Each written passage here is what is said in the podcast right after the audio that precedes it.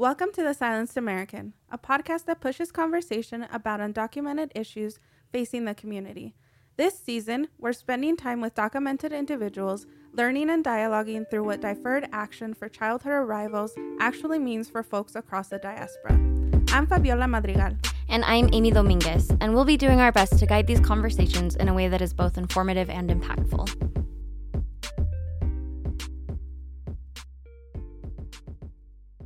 Welcome to the Silenced American. We're here with Manny and Yishay. Thank you for joining us today. Oh, it's our pleasure. Also got my colleague Fabi here in studio. Hello. And we're going to talk about DACA and families. So, Fabi, will you take it away?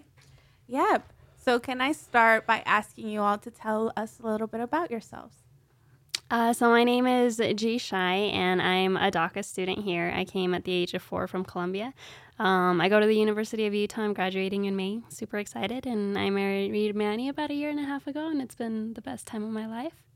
Yeah, hi. My name's Manny. I'm actually a DACA recipient too. I'm a youth pastor, and I'm currently in school. I'm gonna major in psychology with a focus in trauma.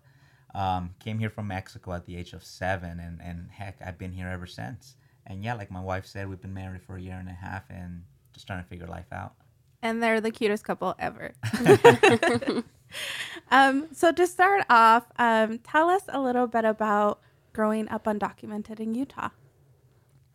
Um, well, it was kind of odd. I came at the age of four, and uh, my family didn't have anybody that could have taken care of me at the time, and of course, couldn't afford childcare. So I entered kindergarten at the age of four.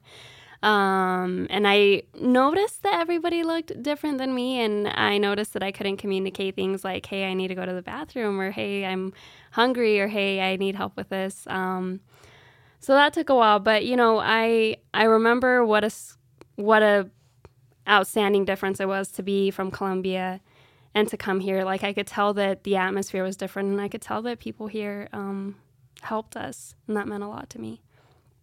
Yeah, as for me, I don't think I realized what it meant to be undocumented till I hit high school. And I started looking into scholarships and, and I found out like, oh, I, I can't apply to this. Oh, I can't apply for that, you know? I mean, growing up as a, as a child, um, I remember my parents, you know, we were just afraid of police. We were afraid of getting pulled over for, for a brake light. We were afraid of talking to them. You know, we were told don't tell anyone we're undocumented. And it was like this constant fear but I don't think it personally hit me until I realized I can't afford to go to school. What now? And I was kind of like hit that barrier of, oh man, this is what it means to not have a social security. This is what it means to to just be affected that way. And I appreciate you saying that because Manny and I actually went to the same high school. So we kind of went through our high school years together. and so when you were also experiencing that, I was right there experiencing the same yeah. thing. So, um, yeah, that was a terrible time. I wanted to ask a question, um, and you touched on it a little bit, but did both of you, Manny, you said that you kind of understood what it meant to be undocumented when you were in high school. Yishay, what was that like for you? And also, did you always know? Did your parents tell you? Um, did you talk about being undocumented? And if so, what were those conversations like with your families? Uh, my dad was always very, very open and straightforward with us. And so I realized that probably in elementary school. Um, I remember it standing out more to me in middle school uh, because the atmosphere was kind of changing at that time. And my mom lost her job because E Verify started to be implemented more harshly. And so she had to stop working. And we were hearing stories, right, of raids, of people, of ICE showing up in workplaces, and, and we never really knew what was going to happen, or sometimes raiding homes. And so it all became very apparent to me right around middle school. The time that it probably really kind of striked me and I, I think changed me forever was I think in eighth grade, my dad had an appointment with a lawyer. My parents both had an appointment with a lawyer. And at that time, it was the first time that they were openly coming out moving forward and saying, hey, this is where we are, we're undocumented, and um, we want to see what we can do about it. Because they had heard that there would be no pathway, but they were afraid to come forward and say it. So my parents didn't know what that meant. And I remember one morning before I went to school, my dad looked at me and he said, I'm going to go talk to a lawyer today. I'm going to tell them that we're undocumented. And if I don't come back, then you're not going to see me again. And I was eighth grade, so what is that, like 13, 12? Um, And I remember, holy crap, that's like, this is real. Like, this is it. And my brother, who's six years younger than me, I thought, I'm going to have to take care of him. And at that moment, it was when I decided, like, college isn't an option. I have to do it. You know, I have to get myself together. I have to get to a place where I can support my family from a distance if I need to, and I can take care of my brother so that he he doesn't have to worry about this like I do. Wow, that's so powerful that you shared that. Um, I think we can all remember a time when we've had those difficult conversations with our parents. I mean, I know for myself, um, my dad lost his job when I was going into my senior year in high school. Um, and we had the conversation that if I showed up at our door, then I shouldn't be there. And so I actually lived with my aunts for like a month just to make sure that I was safe because they were so terrified um, that ICE would come and that they would take us all. So I just think it's really important and empowering to hear you say that, even though it's kind of a really sad situation. Um, so I want to thank you for sharing that with us. Um, so you both knew you were undocumented. Tell me about when you found out that DACA was an option. Oh man, I think, I mean, we were we were in it together, you and I, Fabi. You know, um, senior senior year of high school, and and and I was up until my senior year, I was wondering how am I gonna pay for school? Like um, it, like it hit me. I'm gonna graduate high school, and I think I was very frustrated because I remember I was jobless, and I tried to apply at a taco maker place. Like like like it wasn't even a taco stand. It was a restaurant called Taco Maker and they wouldn't take me because I, I wasn't documented and i had like this frustration like I, I cannot even work at a fast food joint because of my situation what am i going to do with the rest of my life you know and, and out of nowhere you know it, it gets announced uh, with obama you know like oh you know we're gonna we're, um, basically to me is we're gonna we're gonna give you an opportunity you know we're gonna give you an opportunity to make something of yourself you know you're gonna have an opportunity to make a future you know and and, and to not just um, have to endure these limitations that you've always been told you're going to have to live with for the rest of your life. And so it was honestly just a great opportunity for me. It was it was actually um, I think a God sent time for me uh, because of two reasons. One was that my parents had realized, you know, I was getting close to graduating from high school. I had realized it too, um, and I I didn't have a way, like Manny said, to pay for school and to go to college. And um, I remember the time that my dad told me that too. I said, Hey, dad, I want to go to school. I want to be an engineer. And he said, That's going to be really hard for you. You're not going to have a lot of help. And I just want you to know that. Um, and so, right around that time, we had actually, the past few weeks leading up to it, we had actually been planning an adoption for my uncle to adopt me. Um, we hadn't worked out any of the details yet, but we had been talking about it and it was going into action. And um, if I wasn't going to be able to do that at the time, I was in a very, very toxic relationship um, with a guy who was an American citizen, and I had plans to marry him um, to fix the situation. Did I feel good about that? No. Did I feel like I had a way out? No. Um, and so there was option one and there was option two, and we didn't like either. Um, but it's what we were thinking of doing. And I remember when DACA was announced, my uncle called us and he said, Hey, I don't have to adopt you anymore. You can stay with your family because my uncle lived in California and I would have had to go live with him. He said, You can stay with your family and, and now you can work. Like, it's going to be okay. And I remember that night I went up to my terrible boyfriend at the time and I said, Hey, I don't have to marry you anymore. And he was like, Why are you so happy about that? um, but it was it was good for me. It was an incredible blessing. I just want to add that I think it's really incredible how open and honest that your family was and has been with you about being undocumented and the importance of getting DACA because I think a lot of families out there don't talk about it. And what I'm hearing is so refreshing for me because I think it's something that's so taboo like shh we don't talk about it you know and your family was so open and I think that that really kind of impacted and shaped your life, right? Yeah, it really did. And my parents were open about it with me. They were incredibly direct with me, um, but they would have never said it to somebody else. They were very, very closed off about their situation because, you never know who you tell and what they're going to do with it, you know. So it was actually very, I didn't actually come forward and start being open about my situation until I completely had DACA and I was covered.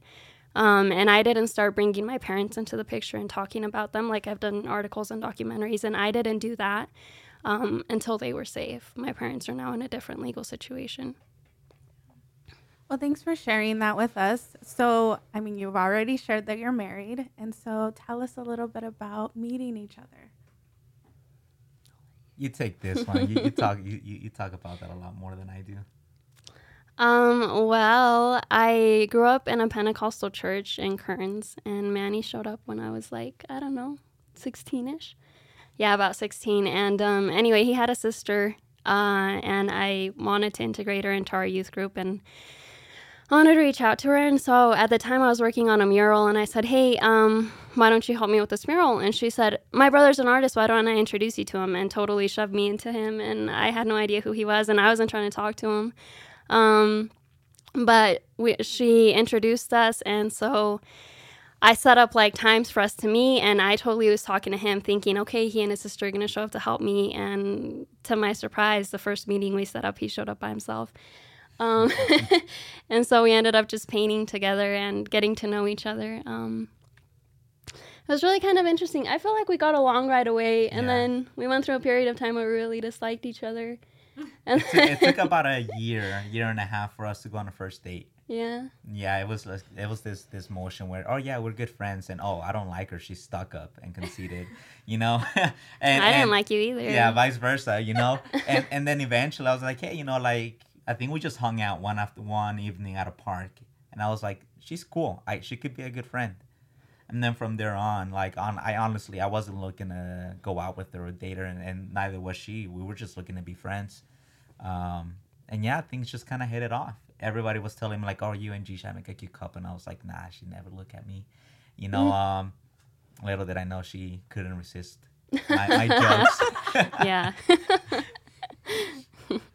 Well, you told us a little bit about how you met, but tell us a little bit about finding out that you both had DACA. Um, well, when DACA came out, uh, I was talking to a lawyer before they really released what the process was going to look like. And so he had been trying to walk me through what he might expect and kind of what I should expect as far as the money that I would need to get together. And because we went to the same church together, um, Manny's mom and my mom went to church one night together. And Manny's mom came forward for prayer saying that she knew that DACA had come out and she was afraid that Manny wasn't going to be able to apply for it because I think when Manny was about 12 years old, um, he had to go back to Mexico for some time. And, you know, there's that limitation that you had to be in the U.S. I believe it was like continuously since June 2012, something like that. And I think she was worried about the, the period of time that he was gone. And um, so she asked for prayer. Um, and my mom came home that day and she said Manny is also uh, undocumented. Um, why don't you send him the information for the lawyer that you're speaking to and see if she could help him? So that's how I found out about him. I actually don't remember finding out till we actually started talking, so I'm a little bit slow that way. Um, maybe more distracted, but um, yeah, I remember around that time when I was 12, I, I went to live in Mexico for a year because my dad got cancer.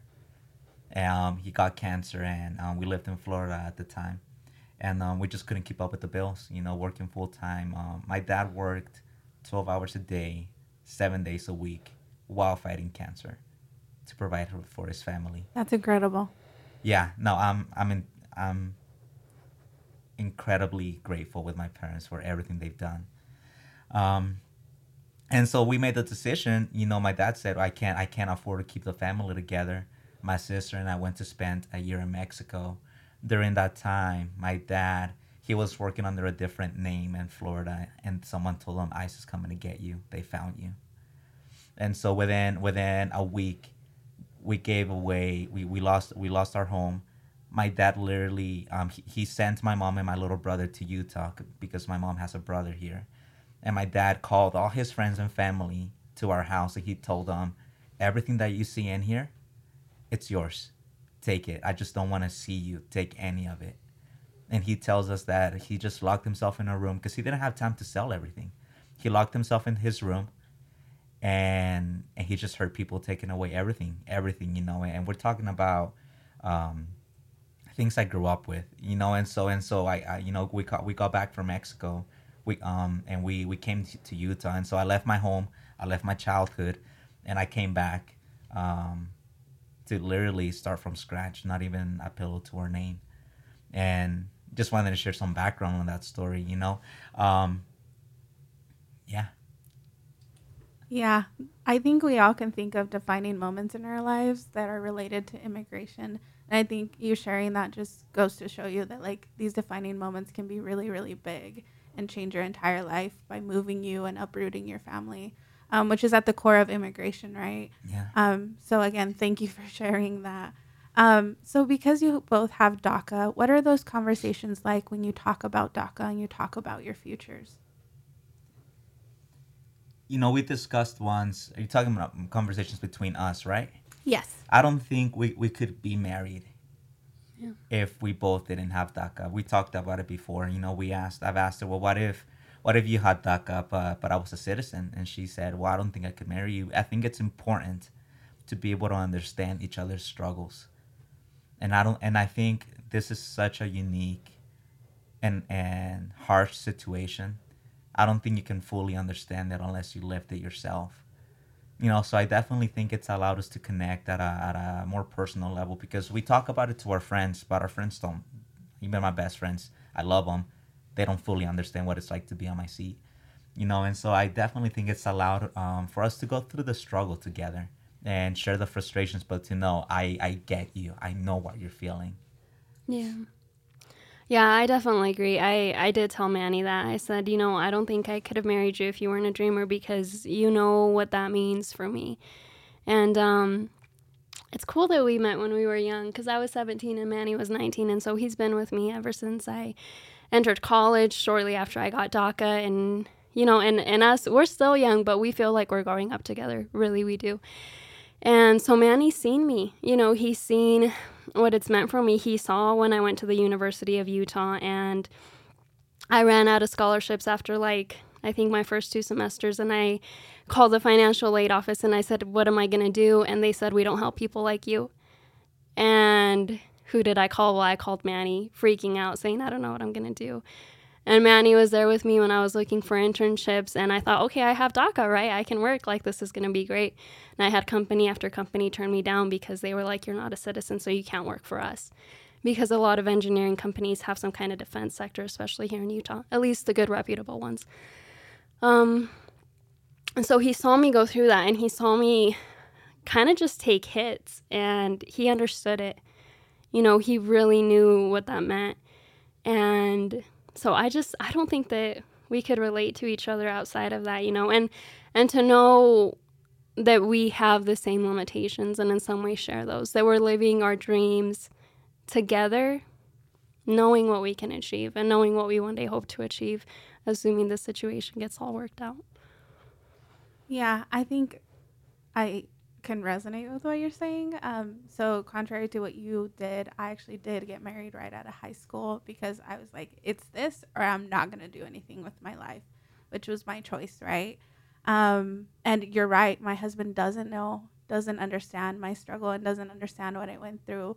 But the the best thing that I could have done is marry him because he's amazing. And even though he doesn't understand, he like gives me the space to talk about it. So I think finding a partner that you can share that struggle with is just so so important. I want to ask it sounds like coming from a similar background has helped a lot, but what kind of support, in what ways do you show up to support each other when setbacks like this happen? What is it that you value out of Manny? And Manny, what is it, what kind of support is it that Yishay provides that you value? Oh gosh. Um, Manny is my biggest fan. You know, he makes me feel invincible. He makes me feel like I can do anything. He I come up to him and I say, "Hey, I'm I'm thinking of doing this," you know, and he's like, "Do it. Go for it." Like in my mind, you've already done it. Um and he's encouraged me every time that, you know, I've been turned down. I remember at my first career fair, my first major career fair, I talked to Caterpillar and I was really interested in working for them because they were um, looking to integrate a new type of um, a new type of thinking into their designs that I thought I could resonate well in.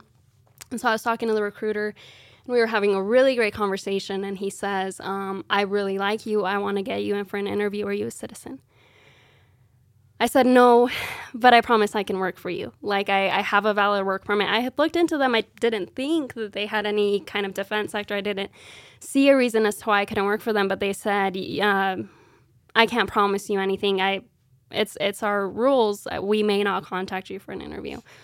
And I was so torn. And I went to Manny, and Manny just said, There's something else for you you know, you're going to run into this, but God has something else for you. And I know that. And you're going to get there and you're going to have something that you think is unbelievable and you're going to be blessed because you're hardworking and you deserve this. And last July, um, I got a permanent full time job offer for what I honestly think is the job of our dreams in a state of our dreams. Um, and I couldn't have gotten there if Manny hadn't believed in me the way he did. You're too kind. um, for me, it's she helps me be what I didn't think I could be. I think um, my wife's is such a badass. I mean, uh, she she worked through high school. You know, um, she worked through the um, through her career. You know, at the U. I think she paid. How much did you pay out of pocket? Oh my goodness. I think rough estimate right now, I'm at at least about 30k out of pocket for her degree you know and so and so just having her in my life you know in high school i used to think to myself i'm undocumented. I can't go to college. And so then i told myself i'm gonna go to college figure out a way. And so then i started going to college. And then i was like i can't go to college full time and study and and, and, and i can't um, sorry i can't study full time and then also work full time like i can't do both. It's too much and so then I would um, do a semester on and off, you know. And then I meet this girl who's going to school full time and working full time and p- paying for her education. And I was like, if she can do it, I better do it. I better do it. If she's doing this, it's it's definitely achievable. And so I think you know she's definitely um, set the example for me. Like, yo, it's doable. Get it done you know um and i want to do that for her you know i i want to i want to be able to achieve that and, and then in times where i'm doubting myself and i'm like i can't do this i'm just i'm just not good enough here she comes and she says you can definitely do it. You can accomplish this. And so she she definitely helps me in those moments where maybe i hit, I hit a wall and i'm like it's just there's no way. She she's what makes me feel like i can be i can be that thing that i never thought i could be. And so i really appreciate that. Well leading up to your marriage um did you guys have tough conversations regarding immigration and daca yeah. Um, so my sister, when she was 18, married someone who was a U.S. citizen, and so she got her citizenship. And through that, my parents were able to get their residency. Now, when my parents got their residency, I was just about to turn 21. And unfortunately, the paperwork didn't make it back in time. And I aged out, is what you would call it. So I, I didn't get um, quote unquote fixed under that. So I'm I'm still a DACA recipient and I have no other solution other than to be a DACA recipient. But I am on kind of like a wait list as to when I could apply to residency. Now, I was on one wait list because I was an unmarried child. Being a married child extended that wait list by about 7 to 10 years. And so marrying Manny meant extending an already gosh, I'm really like shooting in the dark with these numbers. Um, but if I, because I try to forget it. um, but if I remember correctly, it was a difference from waiting about seven years to now waiting something like um, 12 to 18. And so that was huge for us. We actually considered not getting married because of it. Or we considered getting like married in the church, but not getting married legally. Um, but Manny and I share the same values and marriage meant something to us. It meant something spiritually and it meant something legally, and it was something that we wanted to share. And Manny, because he cares about me, was like, I will do either way. I'll marry you in the church or I'll marry you legally and in the church, whatever you want. And I said, I'm tired of feeling like I have to live my life a certain way because I'm undocumented. I want to marry you. I'm ready to marry you. And so let's get married, whatever consequence that brings. There was also this fear um, around the time that we were getting married. Um, we were considering just getting married by the church and not and not and not through the state. What if we get deported and we're not legally married? Yeah. Then she's off to Colombia and I'm off to Mexico, and, and God knows how we're gonna make it back. So we also um, we also had this concern like it has we have to somehow show the paperwork and that way in the worst case scenario hopefully we won't get separated and so that that was also something big that that um, moved our decision in that direction as well Yeah, I think you all are the cutest. but it really shows that you love each other so much that like you're not letting immigration statuses get in the way of it. Um, so I think that that's telling of how this immigration system separates people and puts them in these difficult decisions um, that they don't really have to make if they were just a citizen or a Yeah. resident or if we had no borders. Um, so I just really value what you guys are saying. So how did your family plans change after you got married, given that you have DACA? I don't think my family's plan has changed just because they're still stuck. I have DACA, and, and I thank God for that. My sister has DACA, and my brother's a citizen. My parents are still in the same bad situation. You know, my parents can still be deported, and, and they're praying to God that my brother turns 21 in time um, to help them out. I pray to God that my brother turns in time to help them out because my dad's tired. You know, my, my dad's tired. He you can physically see it, and, and I worry about my dad. I, I, I want to honor him, and I want to give him a break. I want to give my mom a break, but I can't. And so I can't say that my family's planned. I can't say that me being in a better place has put them in a better place yet. I feel exactly the same way. Um, so I'm a legal permanent resident now, and I can't help my family. Um, give even though I'm over 21, there's nothing I can do to change the situation that they're in, and I exactly live with that same fear. So I can't imagine what it's like for someone where you, in the situation you're in, you are the only one in your family that has DACA. So what is it like knowing that your parents are safe, but that you still are uncertain of the future, um, of your legal future, basically? You know, to me, mm, that's still a greater blessing than I could ask for. You know, growing up, I was always so, so worried about my family um, because I felt like my parents deserve rest, you know, just like Manny's. Our, my parents deserve to not have to worry about this. My parents are tired. Um, so it's hard, you know. They they get to go back to Colombia now, and um, they were reunited with our family after 17 years of not being able to see each other. And now they see each other, and the only one that they haven't seen is me. You know, I'm the only one that hasn't met our relatives back in Colombia because when I came at the age of four, I, I don't remember them, you know. It's also foreign to me. Um, but it's such a blessing. You know, I I consider it such a gift because I know that I don't have to worry about my parents anymore the way that we still worry about Manny's parents. And I always tell Manny it always feels like a race. You know, Manny says we can't help them yet, and it's felt like I wish I could move time faster this entire time that I've been going through college because um, my prospect is pretty good as a mechanical engineer. You know, and that's one of the reasons that I chose that field, not only because I was interested in it, but because I was like, I I need something where I can help my family. And it always felt like here I am killing myself, working full time, trying to get to this degree, and I'm never going to get there. And what if our parents get deported before I even get there? What if something happens to them before I even get there? And actually, shortly after um, my parents became permanent residency, permanent residents, my dad got diagnosed with mantle cell lymphoma, um, a cancer in his stem cells. And I I thought God really like they just got this worked out. They just got to a place where okay, they can start planning for their future finally. Because um they have the opportunity to be able to seek out better jobs and start planning for retirement now because up until now they've just been worried about keeping us above the water. And I was so upset about that because I thought, gosh, they're so tired and now this happens. Um, but even then, even then, they're in a better situation than I could imagine to just not have to worry about being sent back home, especially while going through this.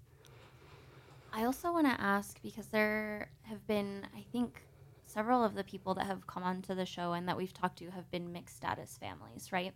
Um, where their parents are now residents, um, their siblings are citizens, but they're the only ones that have DACA, or vice versa. It kind of switches, right?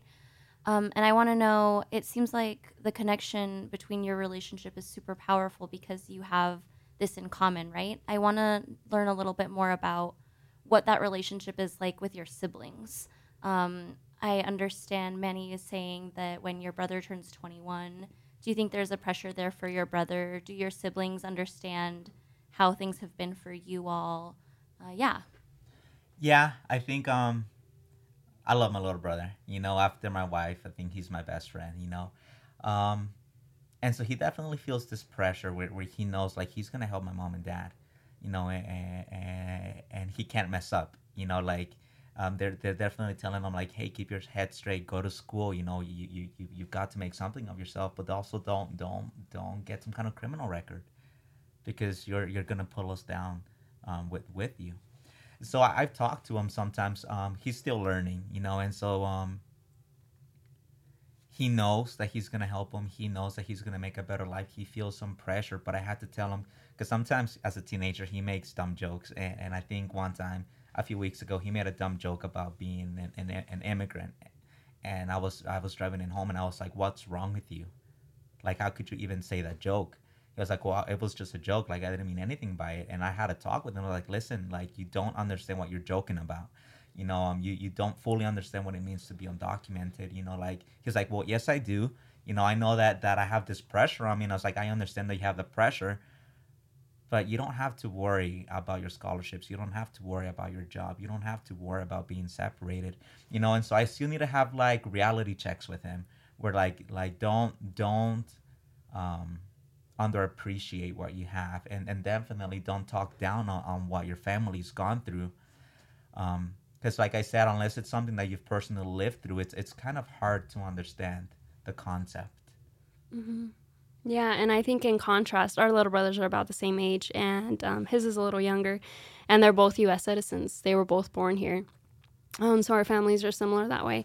And in contrast, I think my brother has made a lot of decisions that I never would have made out of fear of what it could mean to my parents, and out of pressure of no, I have to. I have to make something really great of myself because of what my parents did for me. You know, I I never messed with drugs or alcohol when I was underage. I just, I wouldn't have because I would have thought, what if I get in trouble, then my parents get in trouble? Or what if I go down this path and, and I start losing focus in school and I start like, I, I can't do that because if something happens to my parents, I need to have a job where I can sustain and take care of my little brother. He's, I adore him. You know, I, I'm sure everybody feels this way about their siblings, but from the moment he was born, I was like, oh my goodness, like I have to take care of him. You know, anything that happens, I have to make sure I can take care of him. And so, and he gets into trouble with things, and I'm like, really? Like, I never would have done that. And I think it's because just like every other regular documented teenager, he's not worried. You know, especially now that my parents have the residency, he doesn't worry about things like that like I used to.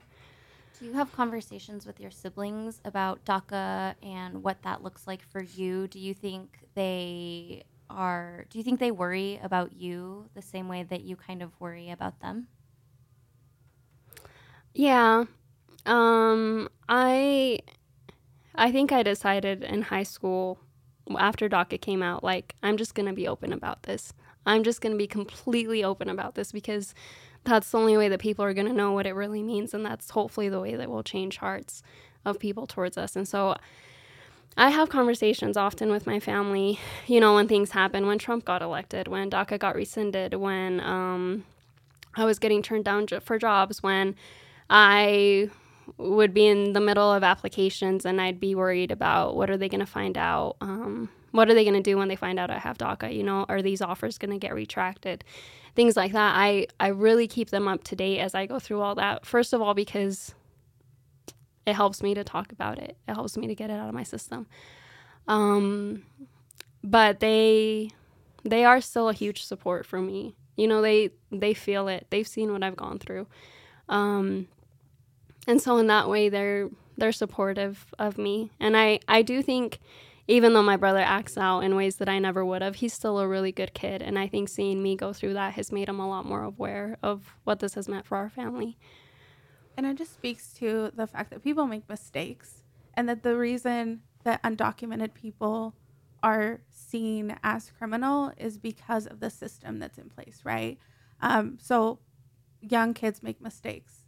They do it all the time, but we punish undocumented folks a lot greater than we punish U.S. citizens or legal permanent residents because yeah. of the immigration status that they have. Um, and just that pressure it is to be undocumented or be a DACA recipient have to be the perfect tokenized DACA recipient. Does that right. make sense? Yeah. Yeah, absolutely. Yeah, it's definitely a different reality. I think we were watching a few months ago on a news article about a congresswoman um, that got arrested in some protest, you know, for immigration or some kind of sit down. I, I remember I looked at G and I was like, wow, I wish, I wish I could get arrested and, and doing something that I love, that I support, and not have to worry about being deported and not have to worry about being separated and also to you know to add to what you're saying, it's it's, it's definitely a a different different reality that you live in with the consequences that you face. Yeah. I know that's something that I still I still fear, even though I'm a legal permanent resident. Like if I get a felony or if something happens, like that can still be taken away.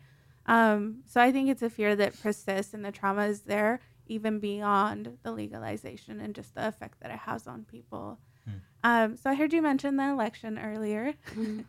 so let's go there. Tell me how that felt. Oh my gosh. Oh, it was unreal.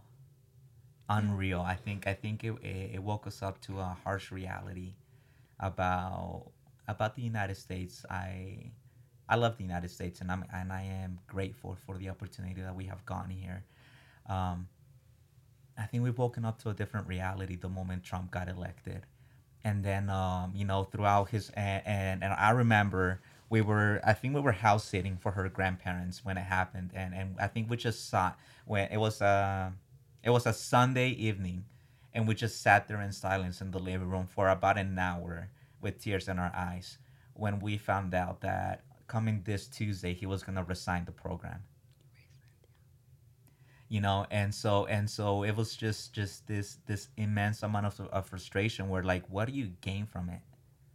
What do you gain from hurting us and from taking away our opportunity to make something of ourselves?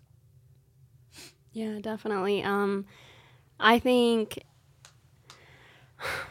gosh there were so many reasons that i asked myself why how could people vote for Trump and and I don't want to get into that because everybody's entitled to their own opinion and and I can respect that but Trump had made it very very clear that he had no intention of keeping the DACA program. And so we knew that that if he got elected, we knew the kind of place that we were going to end up being in.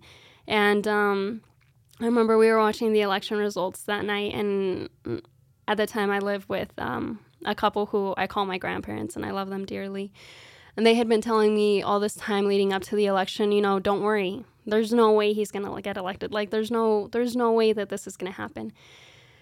And I'm watching the results as they come in, as they come in and I remember at about 9 p.m. I thought I can't anymore. I can't do this anymore. And I said goodnight to Manny. We weren't married yet, so we were in different places and I just went to bed. Um and I woke up the next day and I saw that he had gotten elected, and I was floored. I thought, I don't know how this happened, but I also can't believe what's about to happen to us.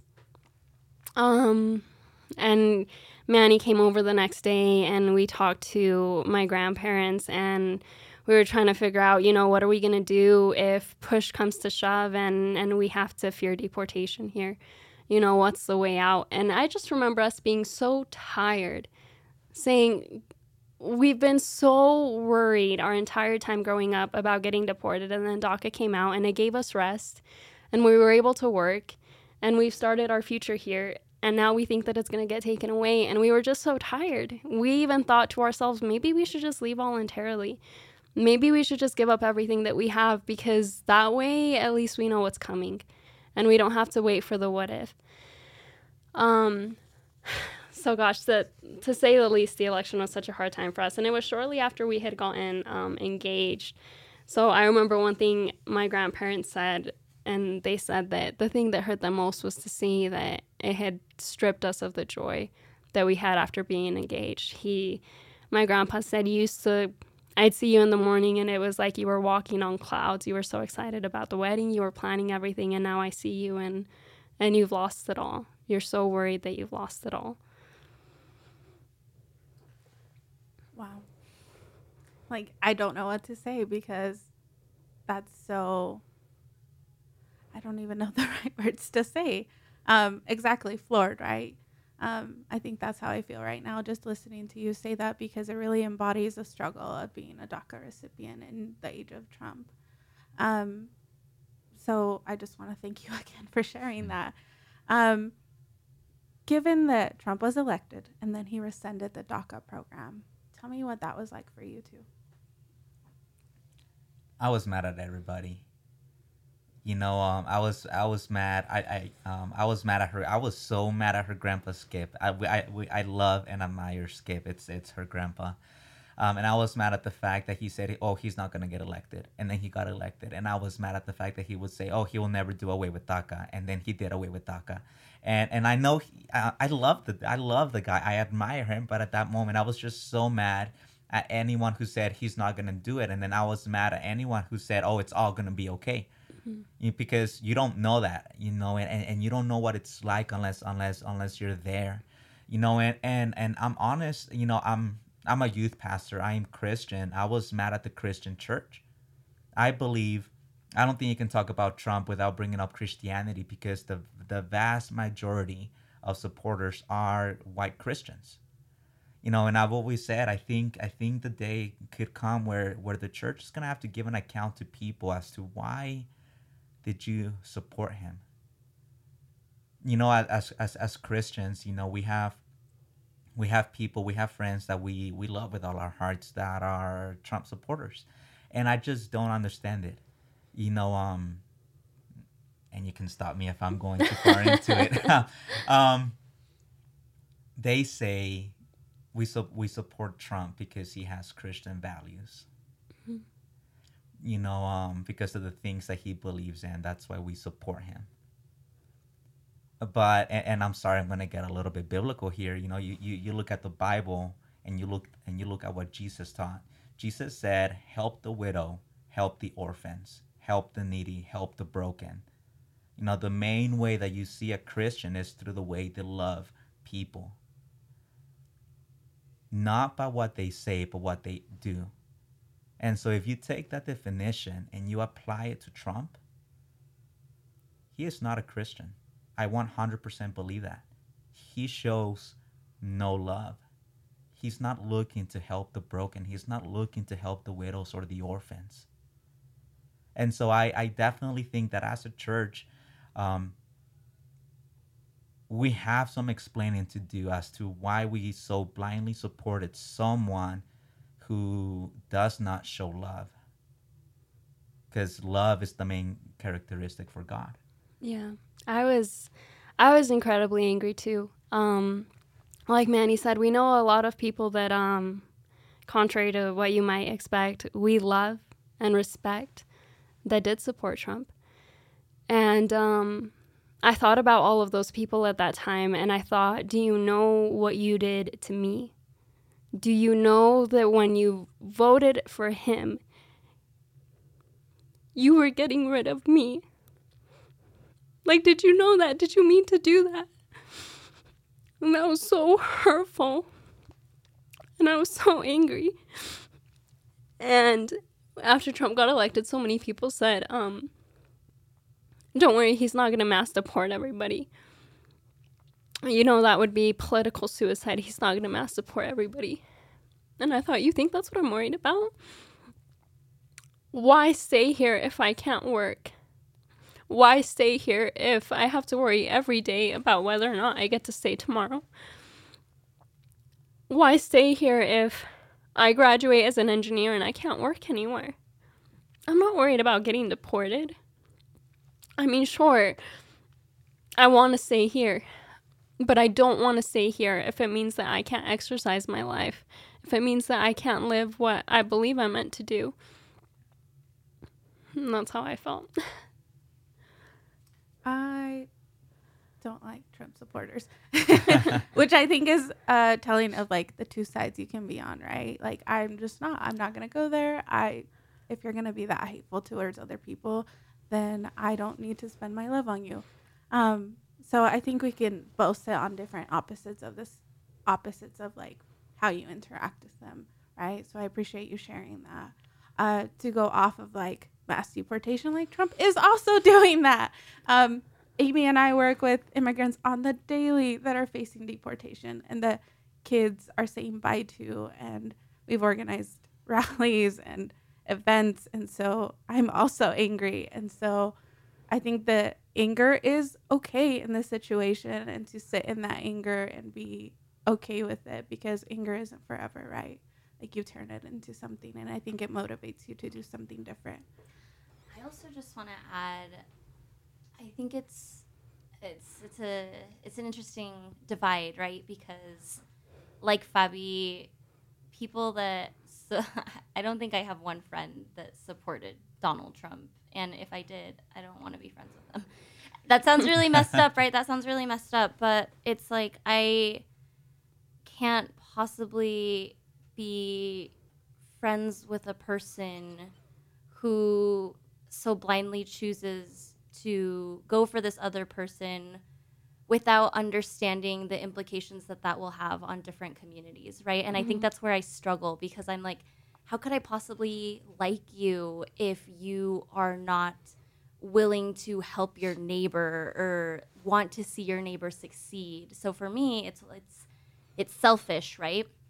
But I also want to say I think that's um, a big reason why Fabi and I wanted to start this podcast is not because we wanted to reach out to all of the Trump supporters and have them listening. If they are, I hope you're learning something. but I wanted to ask um, if you've had those conversations with your friends, and then add a second part of what would you want people that voted for Trump to know about how DACA has affected you and what you would like to see we definitely have those conversations. I mean, I think we try to edu- educate everyone that comes into our path, you know, and, and the reason why we're, we're still open to, um, the reason why we're not closing ourselves off to everyone that's a Trump supporter is because I think one of the biggest problems and, and that, that America's facing today is division. Mm-hmm. You know, we're, we're not open to, to people that think different from us. You know and, and in the same way they're not um, there's there's a huge population that's not open to immigrants. They're not open to hispanics. They're not open to undocumented people because we're different. We have a different background different story. And and like hell i want that to change. You know but i can't i can't personally i feel like i can't ask for that change if i'm doing the same thing they are yeah. you know and so and so I, I force myself to still be open you know sometimes you know, I like I, I tell Yishay like I can't believe such such person said this, but you know, while while such person made an ignorant comment, I also have a conversation with that person as to listen, what you just said is stupid, and this is why it's stupid, you know. And so, um, the reason why you know we're um, well, to answer your, your your first questions, we definitely have a lot of conversations where we try to educate them on a different perspective um, especially around the election time. I remember we were um, we were on a date with, with a couple of friends mm-hmm. that, that supported Trump, you know, right around the elections, and they were like, "Well, um, we, we it got political. I don't think you could have a conversation and not have it get political around that time, you know." And they were telling us, you know, like we we support Trump because you know, oh, his his view on on abortion, or we support Trump because because he upholds my religious freedom And I looked at him and I was like, I wish that was all I had to worry about. Mm-hmm. I wish I, I just had to worry about oh my freedom of religion or my freedom of expression. Like I have to worry about the separation of my family. I have to worry about being separated from my future wife. I have to worry about not having a job. You know? And um and to them they were astonished. They had never heard of uh, of the fear of getting pulled over and getting deported. Like to them it was like that's completely new. That makes no sense. You know? And he was like, Well how can you how can you be a Christian and, and, and, and not vote for Trump? And I was like, how can you call yourself a Christian and be okay with families being separated? Mm-hmm. How can you how can you call yourself a Christian and be okay with with with the treatment or the harassment of minorities? And so it was it was more than anything us being able to give them that different perspective and, and that we've slowly been sharing with people around us. Because at the end of the day, I think it just comes down to a different reality. They they've grown up in, in a more in a more privileged manner you know where they don't have to worry about immigration. They don't have to worry about those things. And so uh, the reality that we face it's like they've never even thought about it. Yeah they don't know i think in in that same conversation um, part of the reason that they were so supportive of trump they were like look what obama did to us look at the damage obama did and i said actually obama changed my life for the better. You say that. You say you speak negatively of him and, and you hate him, but but Manny and I are so grateful for that man. Because if it wasn't for him, we couldn't work. If it wasn't for him, we'd still be afraid to get deported. Um, and so I, I think that kind of shocked them. But yeah, I think as hard as it is, Manny and I make the decision to try and lead by example and to try and lead with character. And so to be able to have these conversations with these people, we have to be in a place where um, they respect who we are and they respect what we do. Uh, and they can't see what we're doing and they can't see who we are if if we aren't a part of them you know um, these people that don't know that they're against us right? Because we don't have dreamer like written across our foreheads. They they don't know what that means. Yet they see us and they're grateful for the way that we work with their kids. They're grateful for the way that we serve in our communities. Um, they tell us that they admire what we're doing as a couple and what we're trying to get to as we pursue our education. And then they come to find out we're dreamers. And Manny and I think that that's the way we reach them, you know, by saying this is actually who we are and this is actually who's being persecuted. So I want to go into the second part of my very long question about what is it that you would want people to understand about DACA uh, if this is a first-time listener who has no idea, who has maybe been opposed to it in the past. What takeaway would you like them to have? I want them to understand um, that this is the home that we know. I came at the age of four. So for you to say that I should go back to where I was born, that you think that I deserve to go back home, is to rip away everything that I know. Um, and I would hope that when someone puts themselves themselves in those shoes, they would understand why we want to stay here. You know, this is our life. This is what we know. This is what we thrive in. This is what um, we've lived in, and so this is home. Another thing I would want them to understand is that um, that everybody that applied for DACA and was approved under the DACA program was highly vetted. We had clean records. We were either in high school or had already graduated from high school. Um, we had to be here by a certain time. Um, and so we had to fit these very specific requirements that tell you that everybody that is under DACA is a participating and upright citizen, honestly. We're just trying to get our education, we're just trying to stay with our families. And most of us, like Manny and I, are trying to work to give our families a better future. Um, and lastly, I would want them to understand why our parents broke the law. I know what my parents did was illegal. I know what Manny's parents did was illegal. And I know that it's wrong to break the law. But if you understood if you understood why our parents did that, what they were trying to save us from, I can't imagine that you wouldn't do the same. I can't imagine that you wouldn't want to take your child out of poverty, out of danger. I don't know why you wouldn't, especially if you knew that there was no other way out because our countries are corrupt. And I would want to add DACA is not the solution.